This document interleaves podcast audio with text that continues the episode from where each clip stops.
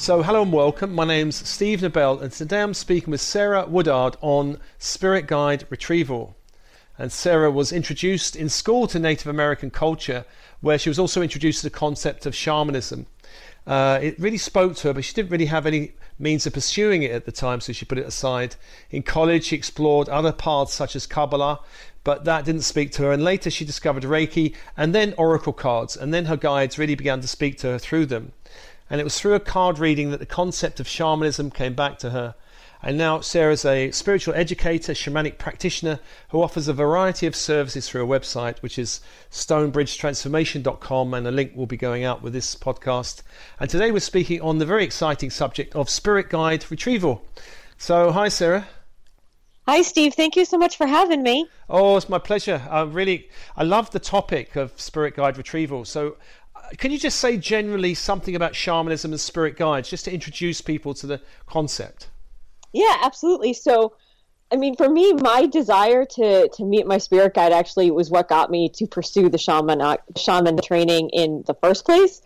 But I didn't really even know what spirit guides were at that point.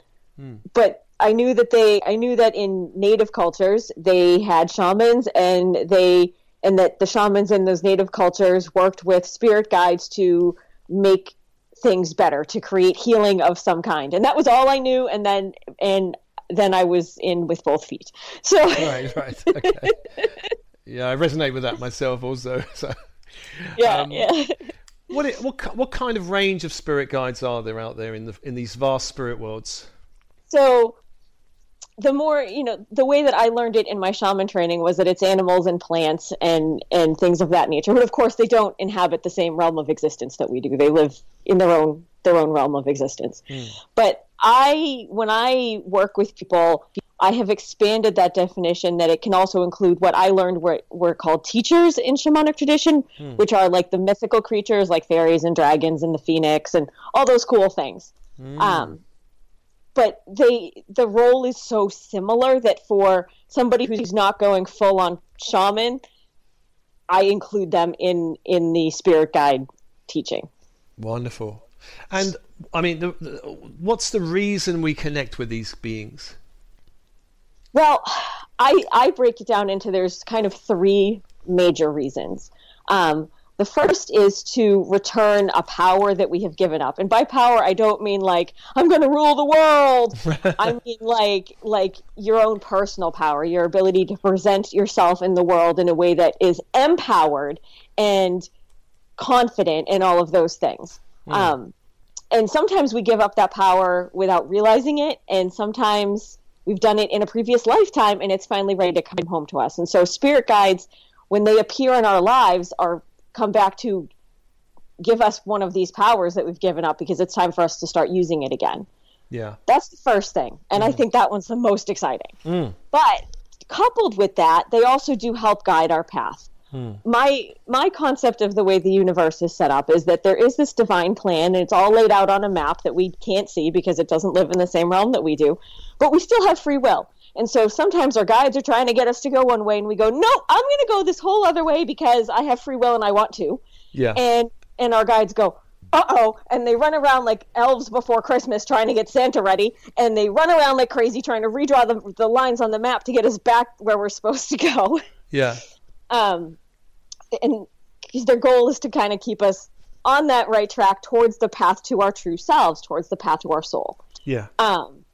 And then the third thing that they do that I think is a lot less talked about, and maybe a lot because it's a lot less known, is they actually do provide some level of comfort too. My birthday was actually yesterday. Happy birthday. Thank you. But the whole previous year was, I won't call it a dark night of the soul because I never felt completely alone because I knew my guides were with me, but it was literally a surrender. You have to just surrender and trust that we've got you kind of a year. It was horrible. But what I realized in all of that was that they did really have me. And it wasn't just they had me because they were planning my life and helping guide me along the way. They had me because when I needed to cry, I could feel them sitting next to me, giving me a hug or some level of comfort. And people don't often think about that. There's this poem or psalm or something called Footprints, where it talks about, you know, there's this old man looking back, you know, down this, you know, shoreline that represents the path of his life. And he says, but God, how come some places there is only one set of footprints? And God says, that's when I carried you. And our spirit guides, that's what I really felt. That's what they did this whole past year, was they just said, we got you. Just lay back and let us comfort you and carry you. And we've got this. And I don't think people necessarily realize that. They're so desperate for answers, which is great. And that's a great place to start. But they sometimes forget that you got to surrender and let them take care of it and comfort you and hold you and carry you. Yeah, I haven't heard it put that way. I've heard people talk about healing, but not really comfort in that way. I think comfort's a big part of healing, honestly. Yeah, I like that. I'm going to ask for more comfort from my guides, actually, I think. See? Yeah. And they really do. Every time, it was like I would be standing in the middle of the grocery store and something would remind me of, like, my grandfather died in August. Yeah. And so something would remind me of him and I'd want to cry, but I'm in the middle of the grocery store and it's not really the right time or place to just burst out sobbing. Yeah. And I'd be like, okay, can you guys just give me a hug? And I would get a hug and I would feel better and I could come home and cry, where it's okay to do that. Wonderful. So, yeah. Wow. Well, that's amazing. So, let me ask you about, now, I'm being the devil's advocate here in a way, but I'm going to ask you about the relevance in a modern setting, you know, because most people consider this as not really old-fashioned, but, you know, kind of, it's time gone by. People did this when they were out in the wilderness, but now we're in cities. We don't need this anymore. What about that? Sure. I think we need it more than ever, to be honest with you. I think that, you know, modern comforts are great. I love indoor plumbing. I love electricity. Yeah. Don't get me wrong.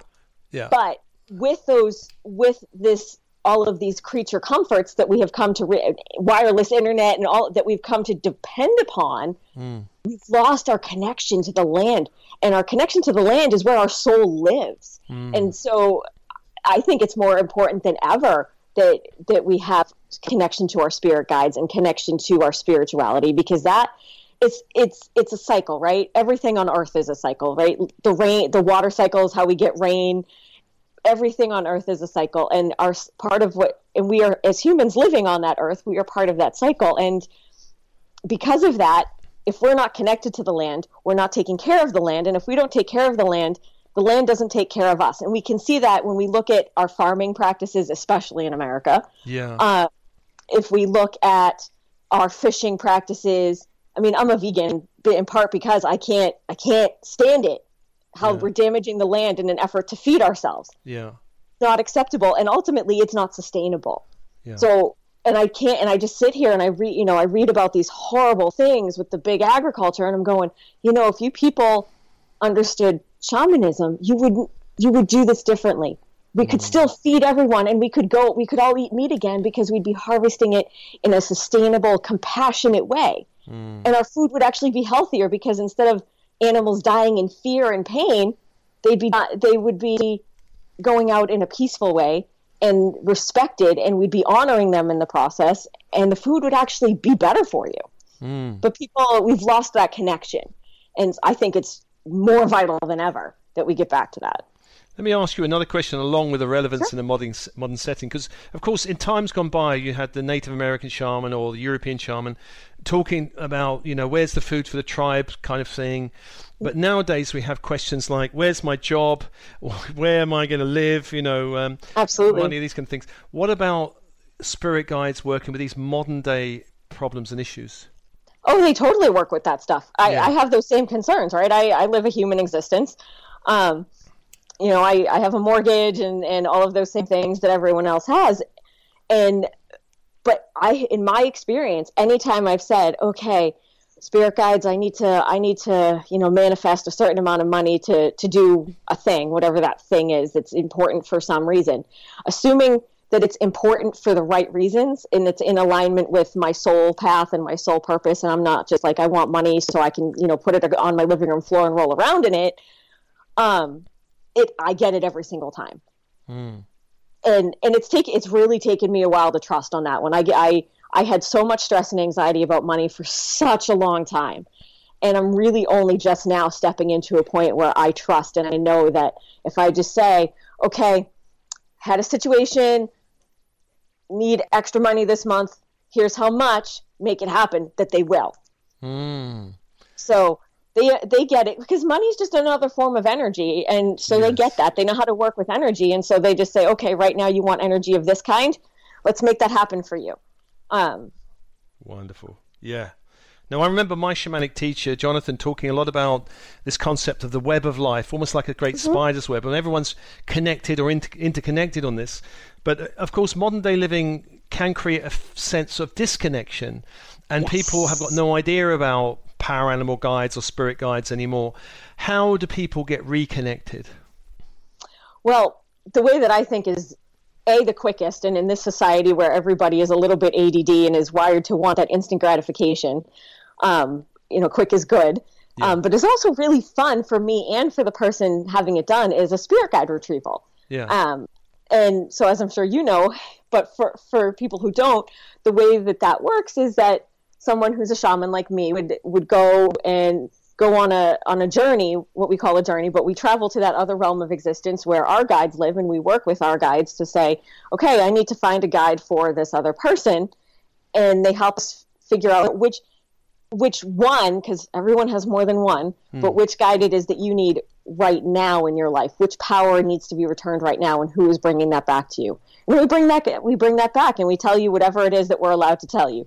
Definitely their identity, whether it's an eagle or a hawk or a llama, or who knows, yeah. and anything else that they've allowed us to share. And from that point, it's much easier for the Western mind, I think, to kind of start connecting, because they have an image now. They have a creature, a being that they can start talking to, rather than just saying, hey, guides, I know you exist, help me out here. They have an actual sort of target for that conversation. Wonderful. What about helping people to awaken, for example, gifts or inner potential? Is this very much a part of what they're here to do? I think that's part of the returning power thing, for sure. Right. And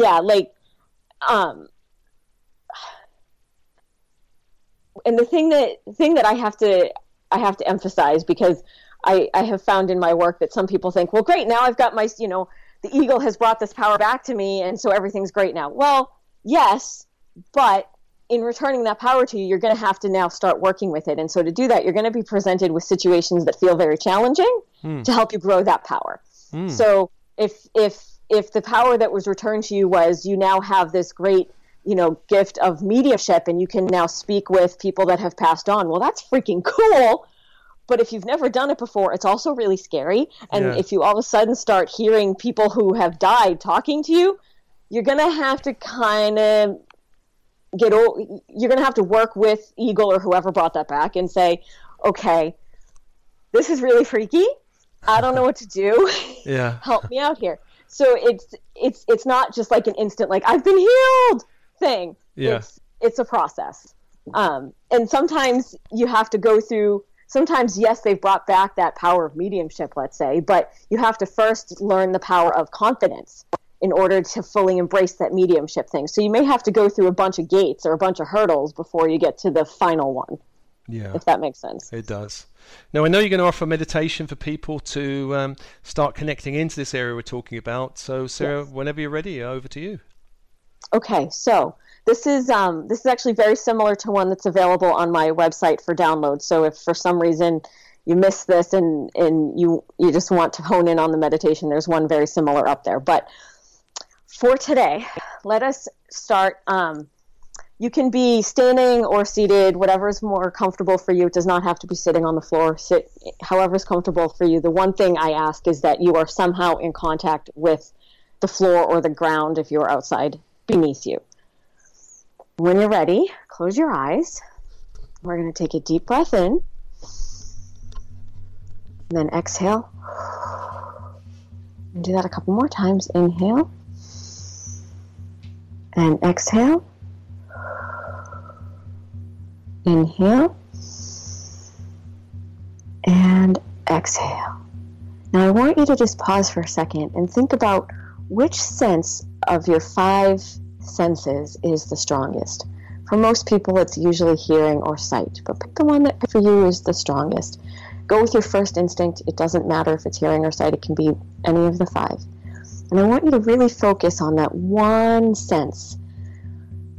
And as you're focusing on that, continue breathing in whatever pattern of breath naturally works for you.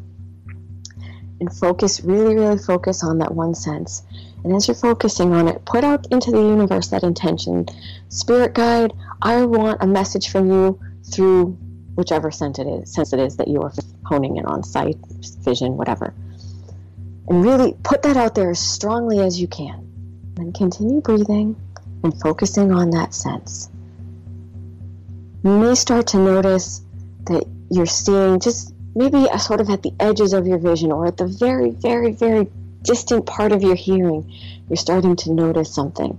And just invite that in to come in closer and closer. Don't strain for it, just allow it to come in on its own time.